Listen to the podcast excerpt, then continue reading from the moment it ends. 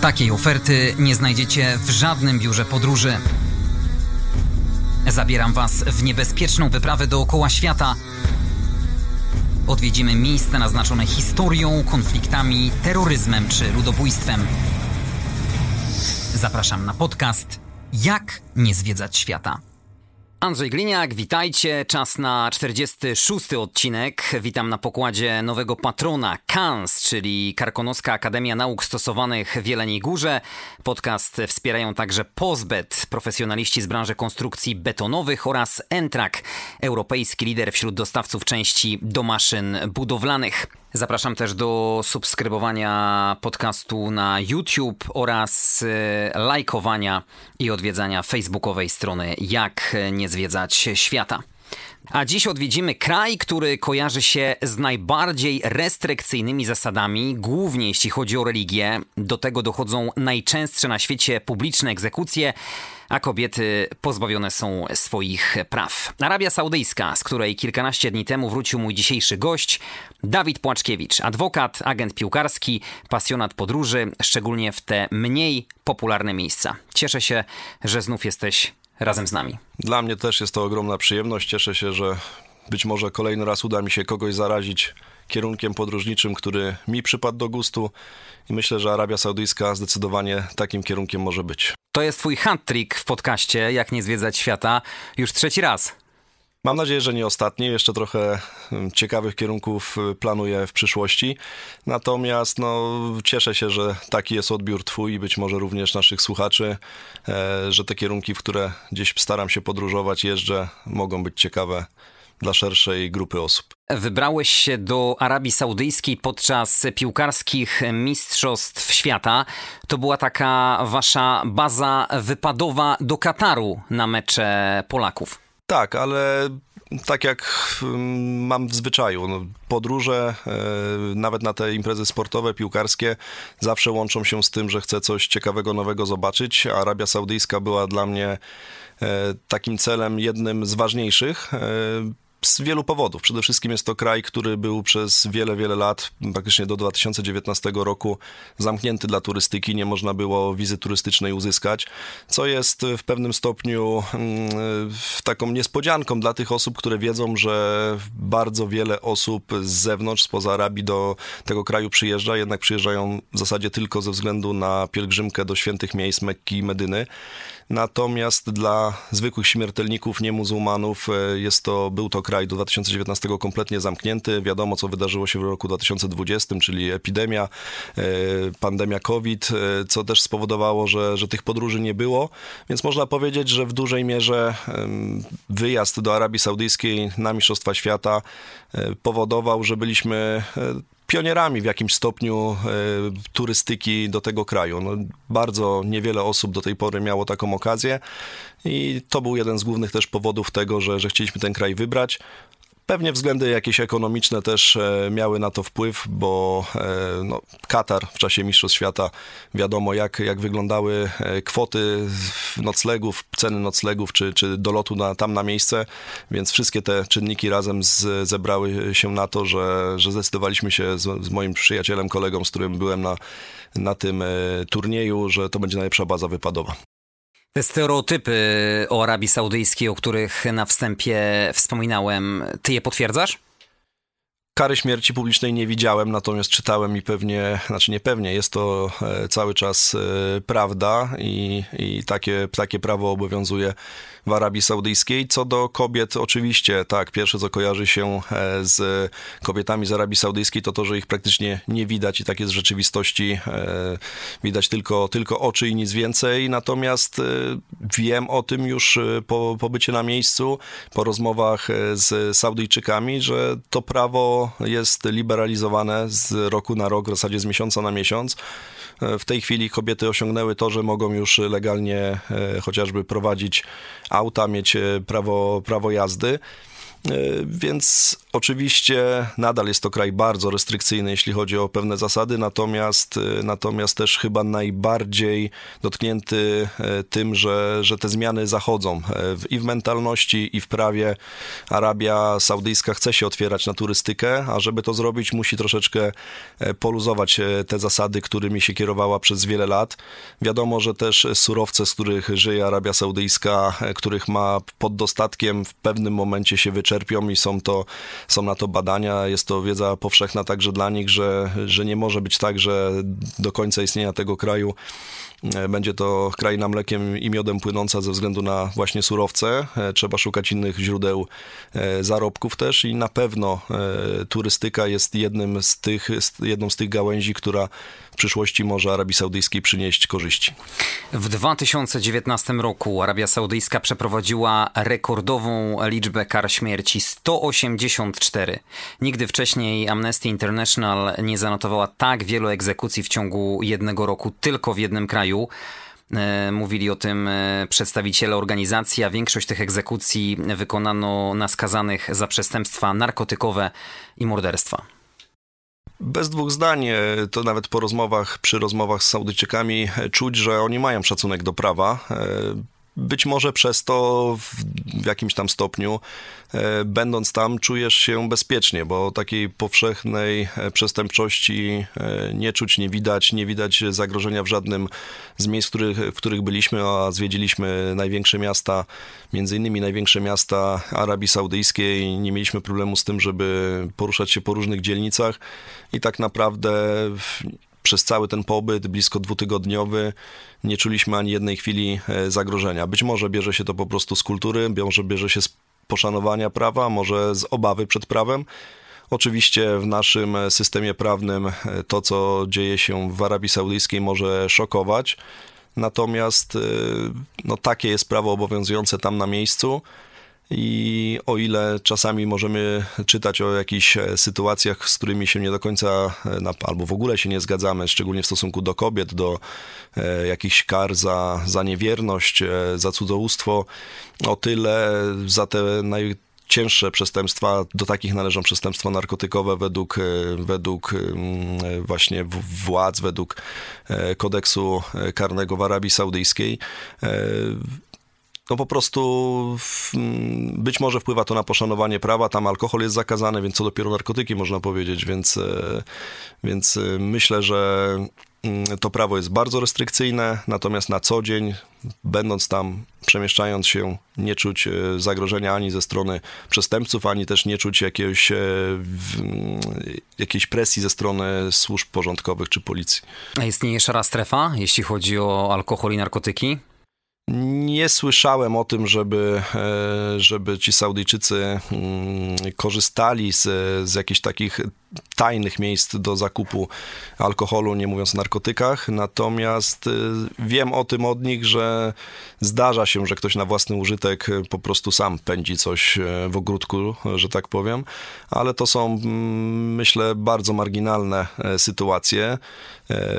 Dla osób mieszkających bliżej Zatoki Arabskiej, Zatoki Perskiej, mm, sposobem na to, żeby trochę odreagować i popróbować zachodniego świata jest podróż do Bahrajnu, e, gdzie alkohol jest legalnie sprzedawany. Mm, akurat mieliśmy okazję e, wjechać do Bahrajnu na, na kilkanaście czy kilkadziesiąt godzin w czwartek e, wieczorem. Oznacza to, że w zasadzie tak jakbyśmy wjeżdżali w piątek wieczorem e, u nas w Polsce, czyli dlatego, że piątek jest po prostu wolnym dniem od pracy. Tydzień pracy w Arabii Saudyjskiej jest sześciodniowy, więc w zasadzie piątek jest jedynym wolnym dniem i naprawdę morze samochodów podróżujących przez most na, na wyspę, e, którą jest Bahrajn i wszyscy w jednym celu, żeby, żeby się zabawić, e, no tylko to nie jest taka zabawa też, jaką, jaką my znamy, czyli zabawa w ich mniemaniu to wypicie jednego, dwóch, trzech drinków lub piw, które są tam na miejscu bardzo drogie, ale dają taką namiastkę tego, że, e, że można poimprezować. Tam już można spotkać kobiety, dziewczyny, nawet Saudyjki, zdarza się to ponoć, e, że, że przyjeżdżają, też mają odwagę przyjechać do Bahrajnu i, i bawić się jak, jak Europejki. Natomiast no jednak y, odwiedziliśmy jeden, dwa, trzy lokale e, wieczorem w Bahrajnie, no to, to jednak raczej e, nie były to zwykłe dziewczyny, które tam się, e, tam się bawiły i może, może saudyjskich mężczyzn, którzy, którzy korzystali z uciech życia. Natomiast w samej Arabii nawet ci Saudyjczycy, z którymi mieliśmy okazję podróżować do, do Bahrajnu, stwierdzili, że dla nich jest to fajnie, fajne miejsce, żeby się zabawić jeden wieczór, dwa dni ewentualnie, natomiast y, oni nie chcieliby tego alkoholu u siebie w kraju, ze względu na to, że alkohol powoduje, że człowiek głupieje. Oni chcieliby swoje dzieci też wychowywać w takiej kulturze, e, że E, że tego, ten alkohol nie jest dostępny w domu, że, że ludzie na umór nie piją, więc nawet to młode pokolenie nie jest tak pozytywnie nastawione do tego, żeby, żeby ten alkohol płynął strumieniami e, wewnątrz Arabii Saudyjskiej. Natomiast sami też zwracają uwagę na to, że ich zdaniem wielu osób, z którymi rozmawialiśmy, kwestia 3, 4, może 5 lat i alkohol będzie dostępny także w Arabii Saudyjskiej. Ale rzeczywiście e, w Arabii Saudyjskiej nie ma miejsc rozrywki, nawet dla obcokrajowców? Nie spotkaliśmy się z takimi miejscami ani w Riyadzie, ani w Dżudzie, gdzie to byłoby najbardziej prawdopodobne ze względu na wielkość tych miast. E, być może są takie miejsca, też nie ukrywam, że, że nie mieliśmy takiej jakby presji poszukiwawczej e, w stosunku do takich miejsc. Natomiast e, ogólnie też osób z zachodu nie jest dużo. Na pewno są pracownicy, są, e, e, są osoby, które reprezentują jakieś wielkie korporacje, mm, które współpracują z różnymi podmiotami gospodarczymi w Arabii Saudyjskiej. Natomiast nawet w tych największych miastach widok człowieka, który mógłby wskazywać na to, że pochodzi właśnie z, spoza Arabii Saudyjskiej, spoza kręgu islamskiego jest bardzo sporadyczny. W zasadzie spotkaliśmy przez cały pobyt może kilka osób, które, e, które właśnie wyglądały, że tak powiem, tak jak my. E, natomiast co, e, też mieliśmy okazję porozmawiać dość dużo o, o takich kwestiach obyczajowych między kobietami i mężczyznami. Bardzo dobrymi rozmówcami byli właśnie ci nasi, że tak powiem, przewodnicy do Bahrajnu, dwóch chłopaków, z którymi podróżowaliśmy, przemierzaliśmy tą trasę i staliśmy na tej granicy.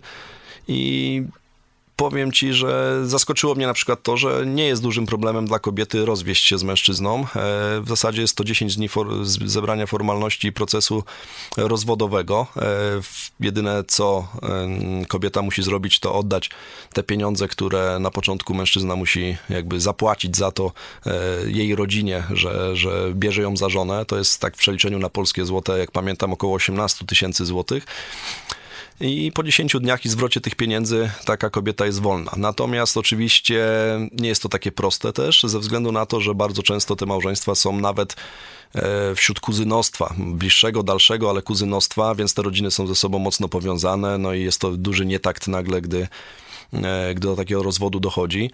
E, Saudyjczycy mogą mieć cztery żony, natomiast w praktyce niewielu ma więcej niż jedną w obecnych czasach. Kiedyś Wszyscy mieszkali razem, e, spędzali, spędzali całe dnie, noce pod jednym dachem.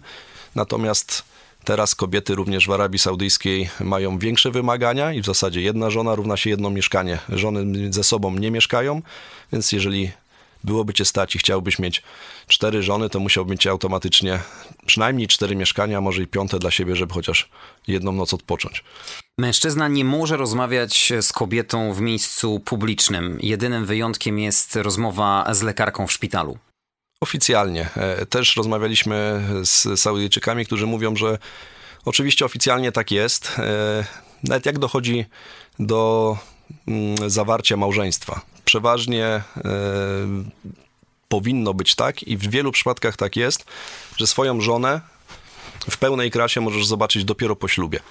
W praktyce coraz częściej zdarza się, że jeżeli już się oświadczysz, chcesz się zaręczyć, e, to rodziny pozwalają na spotkanie na przykład w restauracji, gdzie chociaż e, twarz swojej wybranki jesteś w stanie, możesz, e, możesz ujrzeć. W praktyce bardzo często Saudyjczycy pracują też w jakichś większych korporacjach, w biurach, gdzie są zarówno mężczyźni i kobiety. I według tego, co słyszeliśmy, bardzo często kobiety nie noszą tam zakrycia głowy. I, I tak naprawdę po części wygląda to tak, jak, jak, jak może nie głowy zakryte, głowy zakryte mają raczej zawsze, natomiast nie mają zakrytych całych twarzy. Więc jest to jakieś miejsce najbardziej popularne w tym momencie, gdzie kobietę możesz poznać, możesz ją też zobaczyć.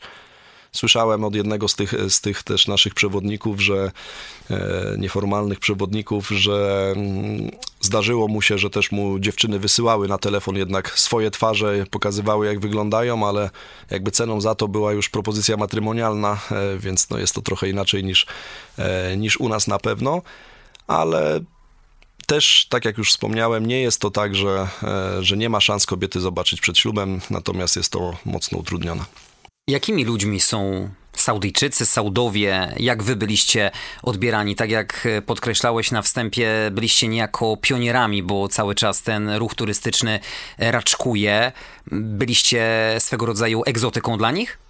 Byliśmy albo egzotyką, albo nie zwracano na nas uwagi. Nie mieliśmy ani jednej nieprzyjemnej sytuacji, natomiast kilka takich, które myślę, że w naszym kręgu kulturowym wydarzyć by się raczej nie mogły albo byłyby e, absolutnymi wyjątkami.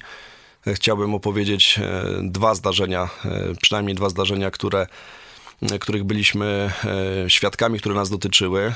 Pierwsze miało miejsce na granicy Arabii Saudyjskiej z Kuwejtem czyli granicy w zasadzie nieużytkowanej przez e, turystów z prostej przyczyny, no jeżeli nie było turystów w Arabii Saudyjskiej, to tym bardziej nie przekraczali oni raczej granicy lądowej między Arabią i Kuwejtem. E, nie mogliśmy przekroczyć tej granicy swoim wynajętym autem, które mieliśmy praktycznie na cały, na cały e, czas podróży. Nie mogliśmy jej też przekroczyć pieszo, więc musieliśmy zacząć łapać stopa. Od razu drugi samochód w zasadzie zatrzymał się. E, Saudyjczyk e, zaproponował, że bez problemu nas przewiezie, pomógł nam na granicy, bo okazało się, że po kuwejskiej stronie praktycznie e, pogranicznicy nie mówią po angielsku. W zasadzie zebrali się w 5-6 osób, nie wiedzieli jak nas obsłużyć, nie wiedzieli czy mamy płacić za wizę, czy nie, jeśli płacić to ile. Cały ten proces był dla nich, wyglądał tak jakby go przeprowadzali pierwszy raz. E, udało się z pomocą tego Saudyjczyka przez tą granicę przejść, przejechać e, i wtedy dostaliśmy informację, że wprawdzie on tylko tutaj jedzie po kolegę, którego zabiera e, z jakieś 5 km od granicy i ma wracać do Arabii, ale na pewno nam zorganizuje jakiś transport do, do Kuwejtu, w sensie do stolicy Kuwejtu, Kuwait City, 150 km od granicy po, e, po chwili, gdy, gdy zabrał tego swojego przyjaciela do samochodu, poinformowali nas, że jednak nas zawiozą do, tego, do tej stolicy pod sam hotel. E, tak też zrobili. Zaproponował też, że jutro na kolejny dzień zabierze nas e, z powrotem do Arabii Saudyjskiej. Oczywiście grzecznościowo mówiliśmy, że, że nie ma takiej potrzeby, że sobie poradzimy, jednak bardzo mocno nalegał, że, że chciałby nam pomóc, chciałby nas zabrać. I tak też się stało. Na drugi dzień, e, na drugi dzień nas e, wziął z powrotem swoim autem do, do Arabii. I może nie byłoby w tym nic dziwnego, e, gdyby nie to, że okazało się, że on dzień wcześniej, po tym jak nas odwiózł, wrócił te 150 km, przejechał przez granicę, która też no, trochę czasu zajmuje ten pobyt na granicy i na drugi dzień specjalnie po nas jechał znowu przez granicę, 150 km po nas, wracał znowu przez granicę i jeszcze nie dał się zaprosić na kolację, bo okazało się, że już cała jego rodzina i sąsiedzi, kuzyni czekają na nas, chcą nas poznać, zawiózł nas do swojego domu, gdzie nas ugoszczono zaproponowano nocleg. E, no było to niesamowite doświadczenie, że można być tak otwartym, tak pomocnym. Dopytywaliśmy e, w wielu miejscach później, e, że spotkało nas coś takiego, czy to jest normalne i zdecydowana większość tych e, miejscowych osób mówiła, że taka jest ich kultura, takie jest ich wychowanie i taka jest ich religia. Takie są ich nakazy moralne, żeby osobie, która jest gościem, która przybywa skądś i, i nie może być może z jakimś pewnym problemem sobie poradzić, jej należy pomóc, zrobić wszystko, żeby, żeby ona była bezpieczna, żeby doszła e, w to miejsce, do którego wędruje. Więc tak naprawdę jest to ponoć powszechne działanie. Ten człowiek, który nam pomagał, był e, urzędnikiem w Ministerstwie Spraw Islamskich, mianował imamów, więc był wysoko postawioną e, osobą. Poświęcił tego czasu mnóstwo dla nas. Później nas y, namawiał też, żebyśmy odwiedzili ich rodzinne miejsce, miejscowość Hailo, do której trafiliśmy. Tam jego bratanek znowu nas przywitał, znowu e, zaprosił nas do, e, do kawiarni, e, następnie na taki festyn, gdzie były prezentowane potrawy, głównie z ryb z różnych miejscowych gospodarstw. Mamy wrażenie, że tam już jakby wiedzieli, że my przyjedziemy. Czekał na nas e, jakiś miejscowy urzędnik związany chyba z turystyką, bardzo dobrze mówiący po angielsku, który zachęcał nas, żebyśmy dwa, trzy dni zostali w tym regionie, że nas obwiozą w każde jedno miejsce. Zaczął pokazywać w internecie e, te miejsca, że załatwią nam spanie, e, zorganizują to spanie. Ci restauratorzy zapraszali do swoich posiadłości, gdzie mają jeden taki szczególnie pan prosił, żebyśmy do niego w zasadzie przyjechali, że ma kilka stawów, że chce nam pokazać, jak te ryby hoduje, że ma iracką e, restaurację na przedmieściach tej miejscowości, że nas zaprasza na e, degustację jego potraw. E, no, coś niesamowitego. Na koniec jeszcze zapytano nas, czy jeden z tych Saudyjczyków może sobie z nami zrobić zdjęcie, że bardzo mu na tym zależy i przedstawiono go jako ministra rolnictwa. Do tej pory nie wiem, czy całej Arabii Saudyjskiej, czy, czy może tego regionu, gdzieś jakąś osobę odpowiedzialną za, za rolnictwo. Natomiast no, byliśmy postrzegani jako E, no, goście niezwykli, tak, którymi bardzo chcieli się zaopiekować, którym chcieli pokazać jak najwięcej, no, że bo, może żebyśmy zostali takimi ambasadorami e, turystyki e, Arabii Saudyjskiej, chociażby w naszym tutaj mieście, okręgu, czy wśród naszych znajomych. Dbali wszyscy o to, żebyśmy czuli się i bezpiecznie, i żebyśmy mieli wszystko, czego tylko zapragniemy. Takich historii ogólnie było, e, były na każdym kroku. To, to taki, od takich najmniejszych spraw nawet, gdzie próbowaliśmy zaparkować samochód e, w Dżudzie, w wielkim mieście czteromilionowym, blisko Starego Miasta, które chcieliśmy zwiedzić i policjant, który kierował ruchem na środku skrzyżowania, opuścił swoje stanowisko, żeby nam pomóc zaparkować, biegał po parkingu 100 metrów w jedną stronę, 100 metrów w drugą. Jak się zwolniło miejsce, to je zablokował, machał, żebyśmy przyjechali, zaparkowali. Cieszył się, że może nam e, pomóc w tym, życzył miłego dnia, e, prosił, żeby się niczym nie martwić, że auto może stać, ile będzie tego chciało, że on jeszcze będzie pilnował. No raczej e, takie zachowanie policjanta też jest, też jest wyjątkiem i i tak jak mówię, to jeżeli szliśmy ulicą i nagle w którymś miejscu, nie wiem, nie mieliśmy internetu z jakiegokolwiek powodu, chociaż oczywiście kupowaliśmy te e, karty SIM miejscowe, natomiast e, w razie jakichkolwiek problemów, zatrzymanie kogokolwiek, żeby udostępnił internet, on potrafił się zatrzymać taki, taki człowiek 10 minut, 15 minut nawet z nami stać, żebyśmy sobie coś spokojnie sprawdzili, e, więc... Nawet jak nie potrzebowaliśmy pomocy i nie chcieliśmy, to byliśmy co chwilę pytani o to, czy, czy może właśnie takiej pomocy potrzebujemy, czy coś mogą dla nas zrobić. E, I to jest, zapytałeś, jacy są Saudyjczycy. Jeżeli e, mówimy tylko o ich stosunku do gości, to są właśnie tacy. Wracam jeszcze do czterech kółek. E, wypożyczając auto w Arabii Saudyjskiej, nie było żadnego problemu, żeby przejechać do krajów ościennych, sąsiadujących? E, były problemy, w zasadzie jest to niemożliwe, e, więc auto zostawialiśmy zawsze gdzieś przy granicy, czy to, znaczy do Kataru w ogóle, na czas Mistrzostw Świata ruch mm, drogowy został, zamarł, te auta które mogły przekroczyć granicę, musiały mieć specjalną e, przepustkę, specjalne zezwolenie Ministerstwa Spraw Wewnętrznych e, chyba e, Kataru, więc tutaj było to spowodowane głównie, głównie mistrzostwami, natomiast czy do Bahrajnu, czy do, do Kuwejtu, no tym wynajętym autem nie można wjeżdżać, więc musieliśmy sobie radzić inaczej, natomiast na auto bez dwóch zdań nam się przydało, bo zrobiliśmy po Arabii Saudyjskiej dokładnie 6427 kilometrów, więc no dobra średnia na, na jeden dzień nam wyszła. Drogi są jednak bardzo dobre. E, często między tymi głównymi miastami trzypasmowe, nieraz nawet czteropasmowe. Ten ruch też nie jest jakiś ogromny. E, trzeba pamiętać o tym, że Arabia Saudyjska ma powierzchnię ponad 2 milionów kilometrów kwadratowych, więc jest 6,5 mm, raza większa niż, niż Polska, e, a tam mieszka mniej ludzi niż nad Wisłą, około 34 milionów pokazuje to, że, e, że to rozproszenie, e, może rozproszenie, że ta pokazuje to, że, że tych ludzi na taką powierzchnię nie jest aż tak dużo, e, szczególnie jeżeli zwrócimy uwagę na to, że w Riyadzie mieszka ponad 7 milionów ludzi, w Dżedzie, w Dżudzie 4 miliony, w Mekce 2 miliony, to już jest 13 milionów w tych trzech miastach, więc w zasadzie na tą pozostałą powierzchnię tych ludzi nie jest zbyt dużo. No droga jest monotonna często, bo, bo krajobraz się w zasadzie bardzo mało zmienia, być może jeżeli wybieramy się na północ, zaczynają się jakieś wzniesienia już jest trochę ciekawiej, natomiast no jadąc tak od Mekki w kierunku Riyadu i później do granicy, czy to z Katarem, czy z Bahrajnem. E, no jest to pustynia, może nie ta najpiękniejsza, taka jaką sobie możemy wyobrażać, e, natomiast jest to krajobraz po prostu piaskowy, suchy, przecinany czasami jedynie przechodzącymi wielbłądami. Nie uświadczysz tam żadnej stałej rzeki. Arabia Saudyjska jest jednym z najsuchszych krajów świata.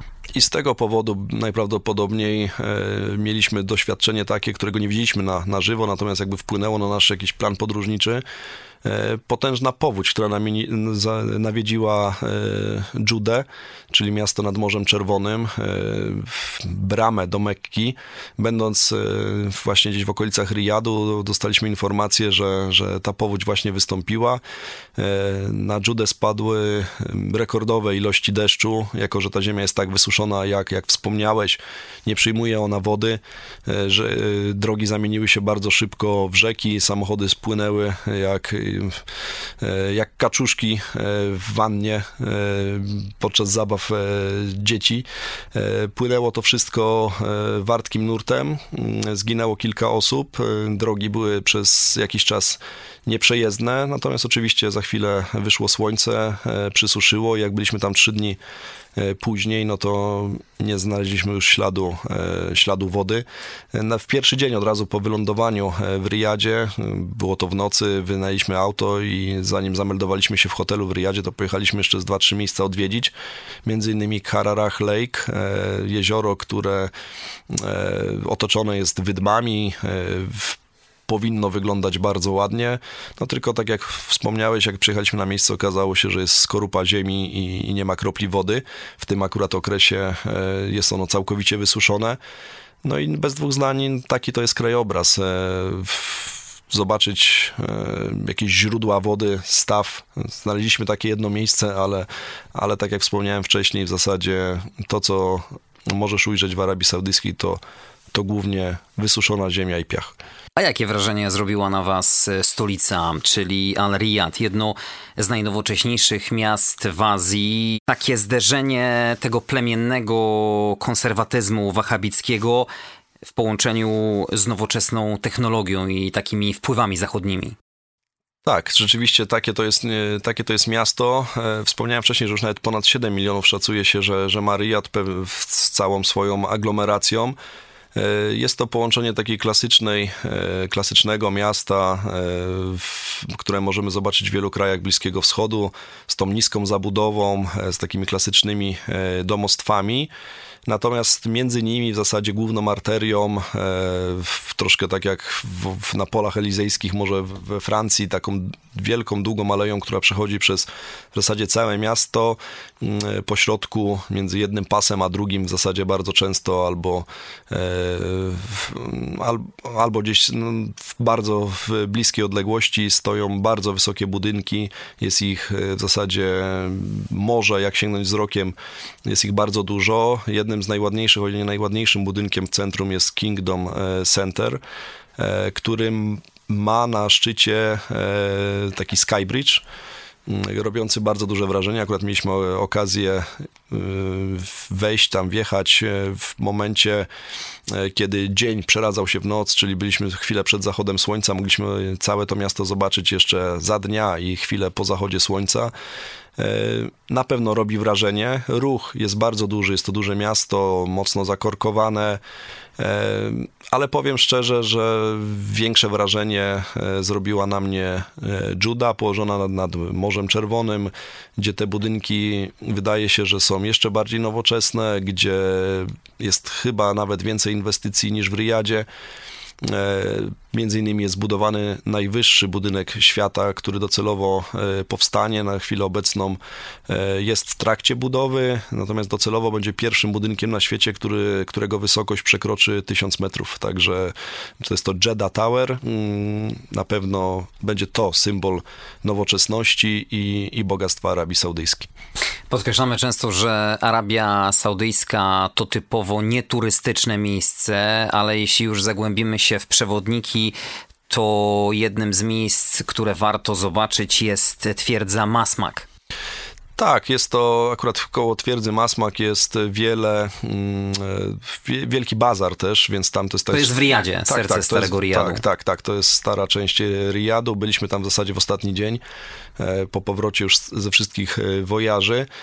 Jest to miejsce spotkań też w, Saudyjczyków. Akurat co ciekawe w tym momencie, jeżeli, w którym byliśmy koło tej twierdzy, to tak jakbyśmy trochę oglądali albo słuchali w radiu e, meczu Mistrzostw Świata, dlatego że to był kluczowy mecz e, Maroka, czyli kraju e, arabskiego przeciwko Kanadzie, gdzie wszyscy w zasadzie mężczyźni na swoich telefonach komórkowych w tych wszystkich punktach na bazarze, w, w tych sklepikach kramach słuchali, oglądali meczu na, na komórce, więc jeżeli się szło e, przez to targowisko, to takie można było słyszeć ciąg komentarza tego meczu. E, także to też pokazuje, że e, piłka nożna jest e, ważnym elementem życia Saudów, coraz ważniejszym.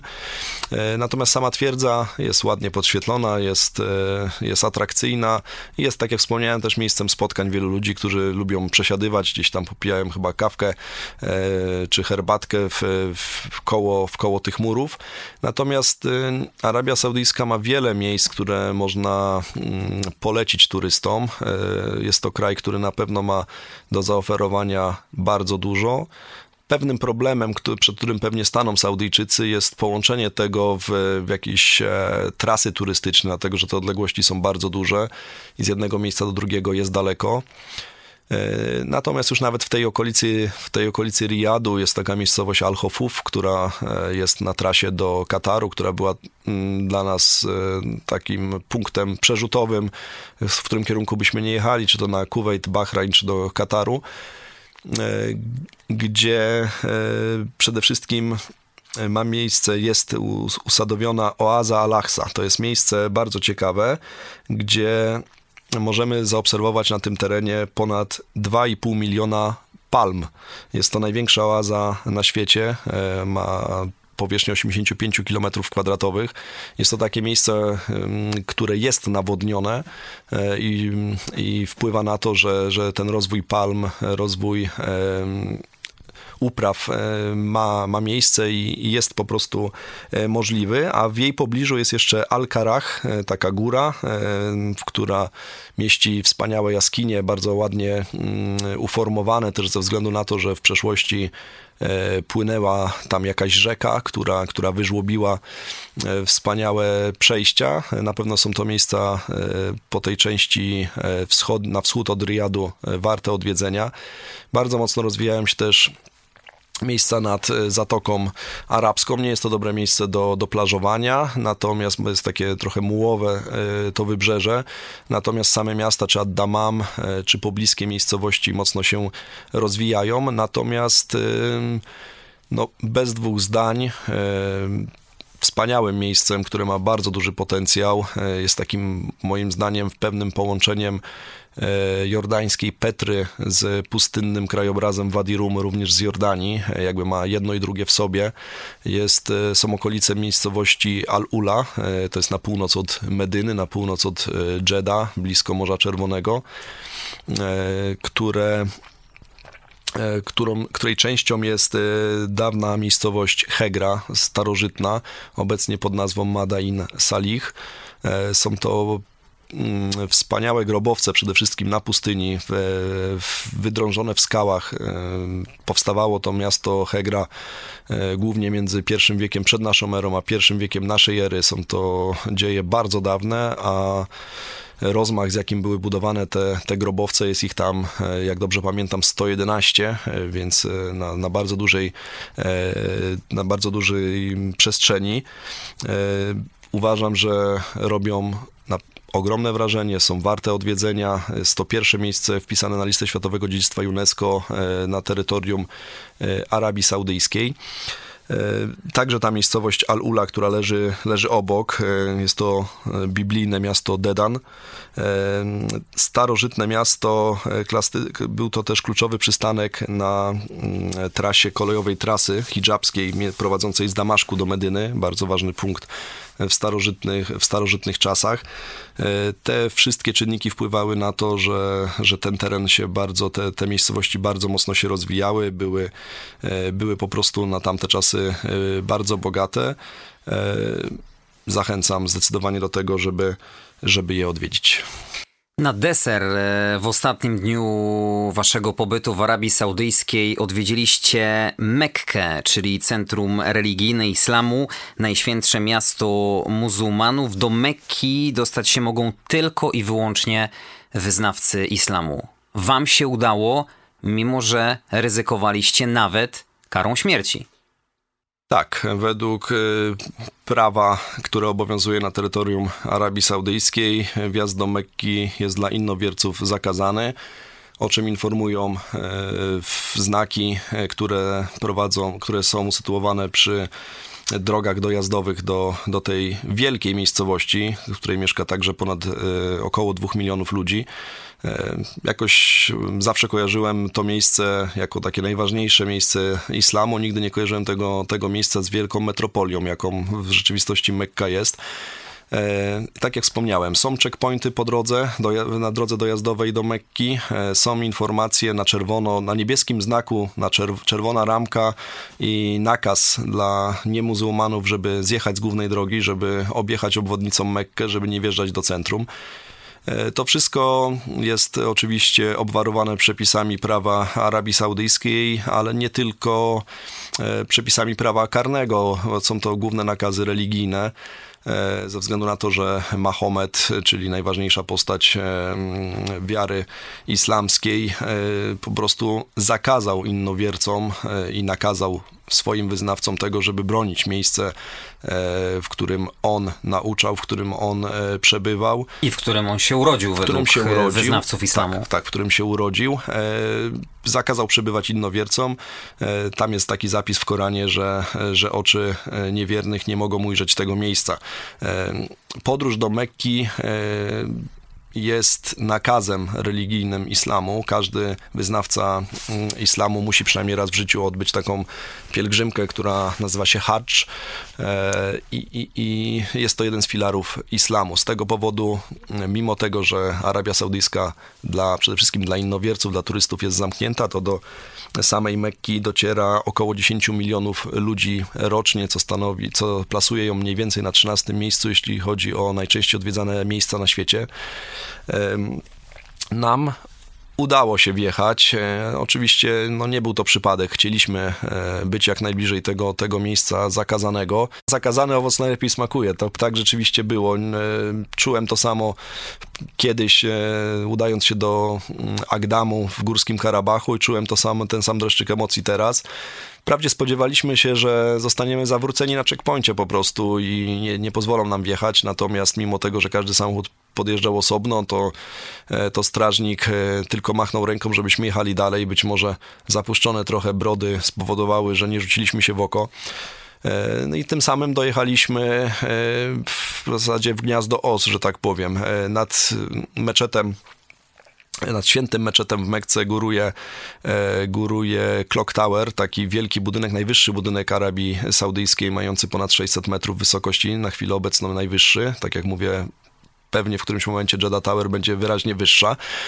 E, kierowaliśmy się e, jako azymut, obraliśmy po prostu właśnie ten, e, ten wielki budynek i troszkę tak jak w Katowicach pod Spodkiem, taki tam jest głęboki tunel, w który się wjeżdża i przez to jest trudność zobaczyć z drogi same, same zabudowania tego wielkiego meczetu. Szukaliśmy rozwiązania, żeby jak najwięcej zobaczyć. Udaliśmy się na taki punkt widokowy, gdzie, gdzie z góry można zobaczyć e, bardzo dużą część tego placu.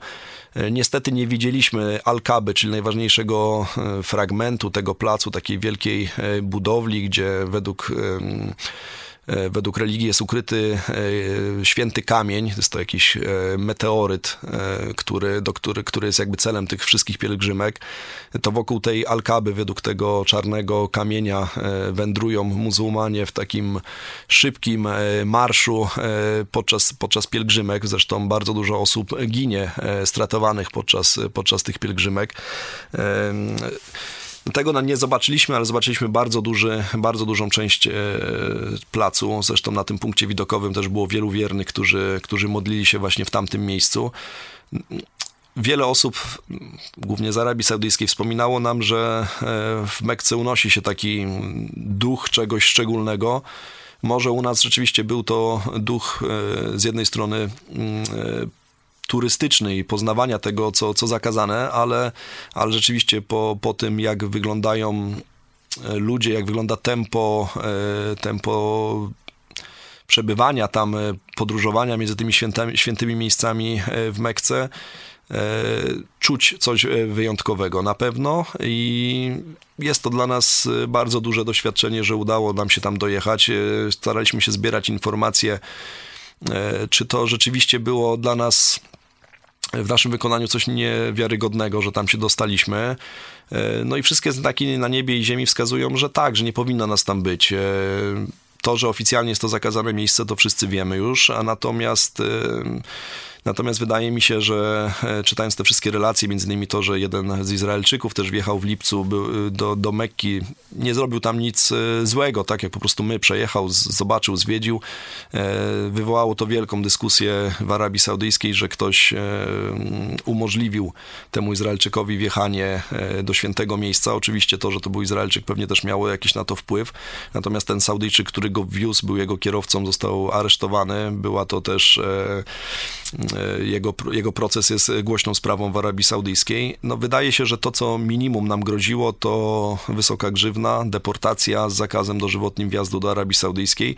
W skrajnym przypadku, zależnie od intencji e, tej osoby, która wjeżdża do Mekki, e, najostrzejszą karą jest kara śmierci. No, głównie jeżeli ktoś udowodniłby, czy chciałby udowodnić to, że głównie w celach terrorystycznych udaliśmy się do Mekki, no na pewno trochę ryzykowaliśmy, może, może nie wiemy jak dużo, e, natomiast no udało się i, i może, może nie powinniśmy tam być, ale bardzo dobrze mm, z punktu widzenia turystycznego, że byliśmy. I absolutnie nie ma tutaj żadnych świętych krów, kolokwialnie mówiąc.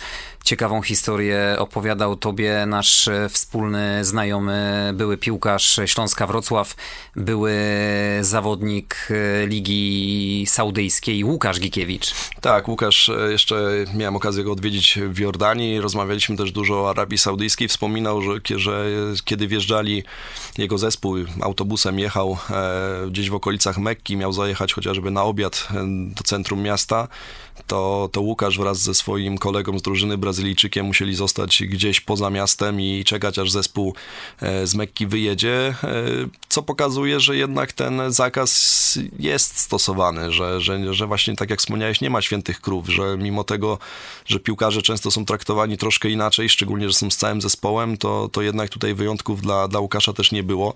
E, no co mówię, co pokazuje, że, że myślę, że dokonaliśmy rzeczy trudnej do, do, do, do zrealizowania. E, czytałem w internecie e, takie opisy, w których, w których była, była informacja, że udokumentowanych jest kilkanaście przypadków na przestrzeni wieków e, innowierców, którzy dostali się do Mekki w przeważnie w strojach, w strojach arabskich. Udało im się po prostu zgubić w tłumie.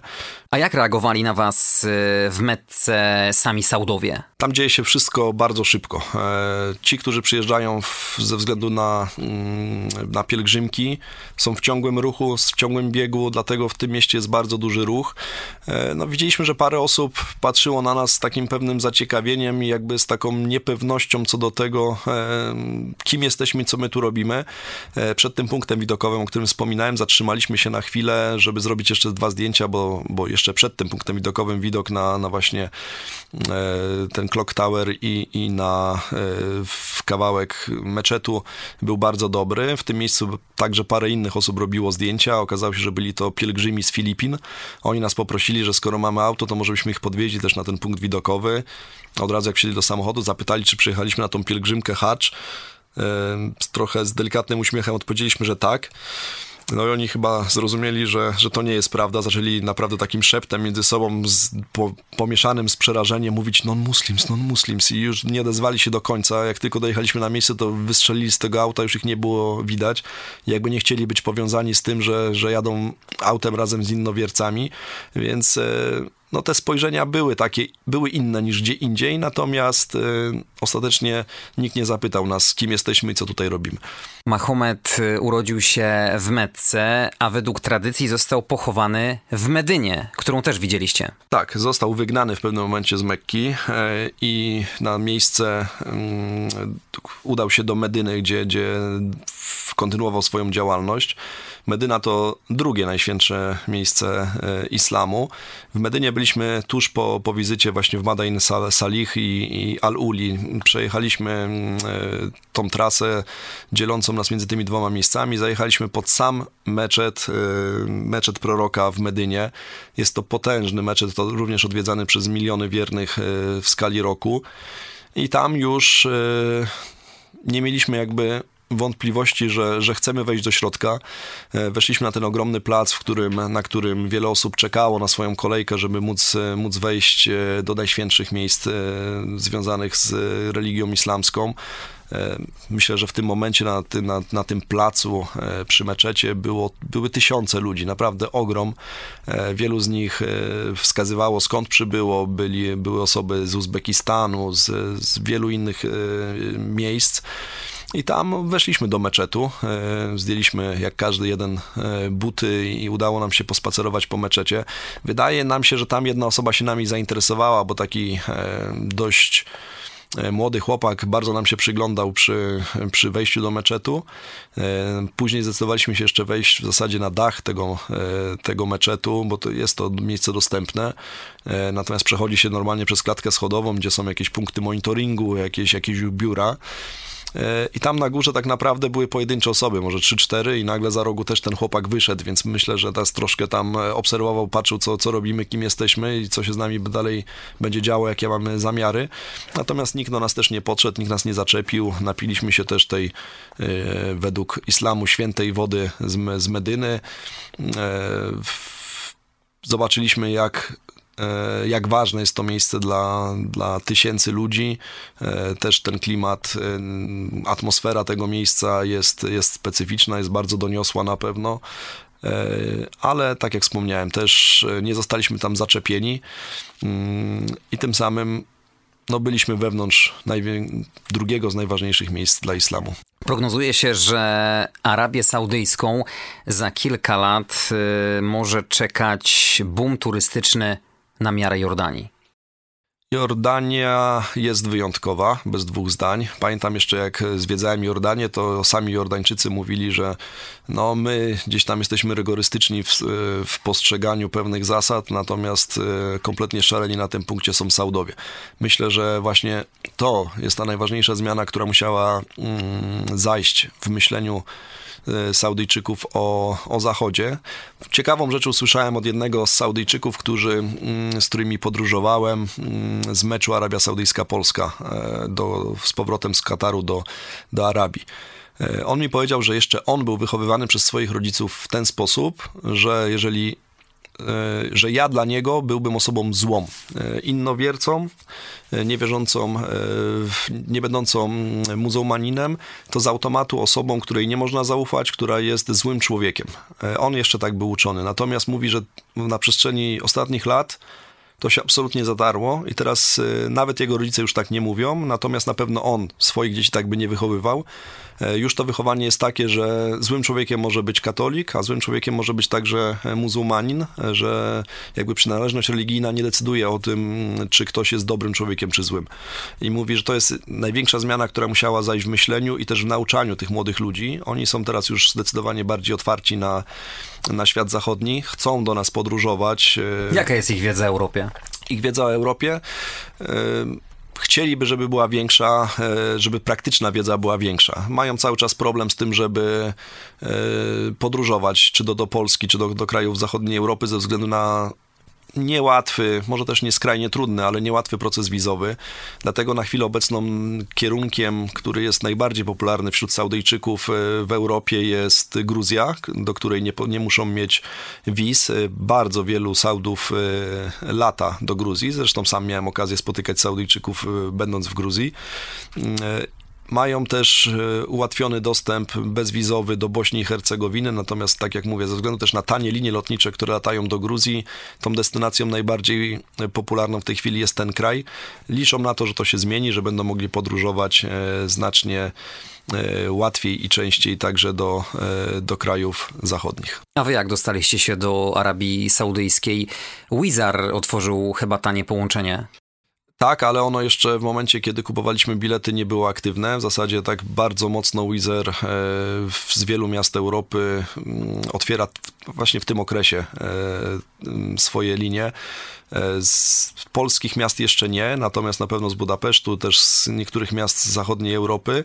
E, tym miejscem, do którego będzie można latać jest Ad-Damam, czyli przy granicy z Bahrajnem, miejscowość nad Zatoką Arabską.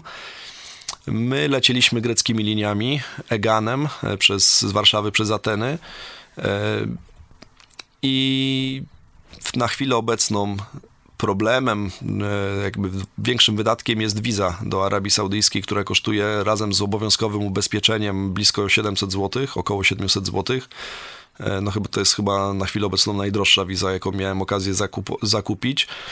E, zresztą, tak szczerze mówiąc, nawet nie wiem, czy ostatecznie musiałem ją kupować, bo być może ta możliwość wjazdu do Kataru, czyli Haya Card, która pozwalała wjeżdżać do Kataru, być może była też e, wjazdówką do Arabii, były sprzeczne informacje co do tego, e, natomiast, natomiast no my tą wizę kupowaliśmy, więc do, dotarcie do Arabii Saudyjskiej nie jest na chwilę obecną problemem, a lada moment dzięki tym tanim liniom będzie, będzie bardzo łatwe. A jak smakuje kuchnia saudyjska? Tak jak w innych krajach arabskich, może w, w,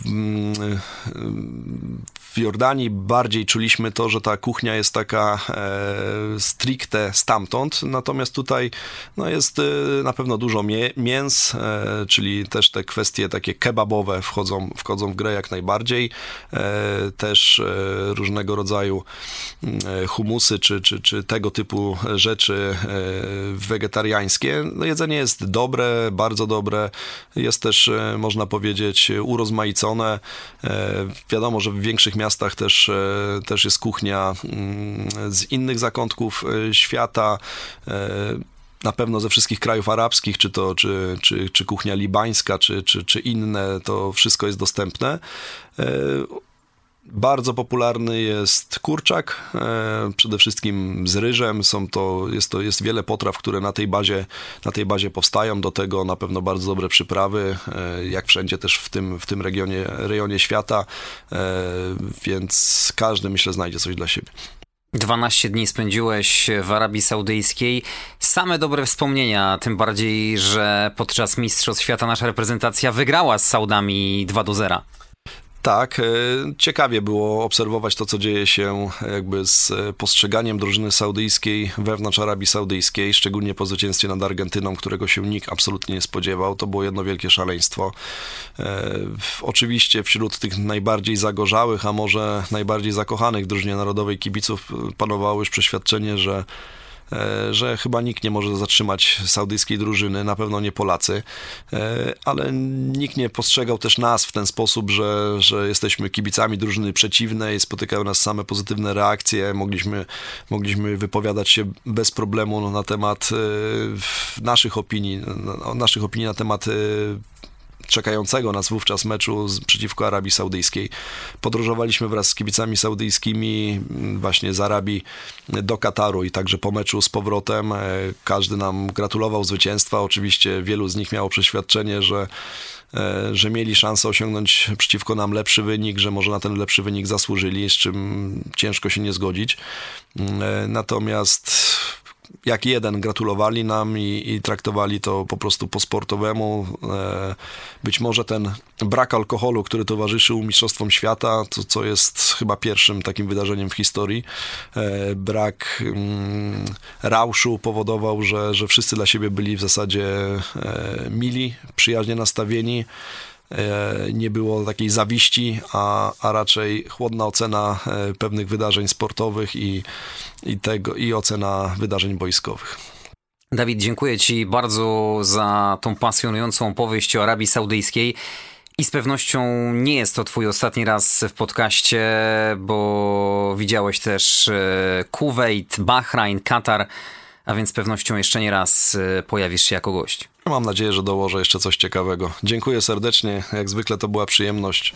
Gratuluję Tobie, rozwoju e, Twojego podcastu, tego, że, że coraz więcej osób nas słucha dzięki, dzięki Tobie i dzięki Twoim gościom, którzy opowiadają o tych wszystkich pozostałych kierunkach. E, słuchacie tego bardzo dobrze i serdeczne gratulacje dla Ciebie i pozdrowienia dla słuchaczy. Ja już byłem w ogródku, już witałem się z Gąską, bo kilka lat temu byłem w Jordanii i jechałem w stronę Arabii Saudyjskiej, ale nie udało mi się przekroczyć granicy, więc mam nadzieję, że że uda się w przyszłości. Dawid Płaczkiewicz, adwokat, agent piłkarski, pasjonat podróży, był gościem podcastu Jak nie zwiedzać świata. Serdecznie dziękuję i do usłyszenia. Tradycyjnie zachęcam też do subskrybowania podcastu Jak nie zwiedzać świata na YouTube, do odwiedzania strony facebookowej Jak nie zwiedzać świata, a my słyszymy się tradycyjnie za tydzień w poniedziałek po godzinie 20. Andrzej Gliniak, pozdrawiam.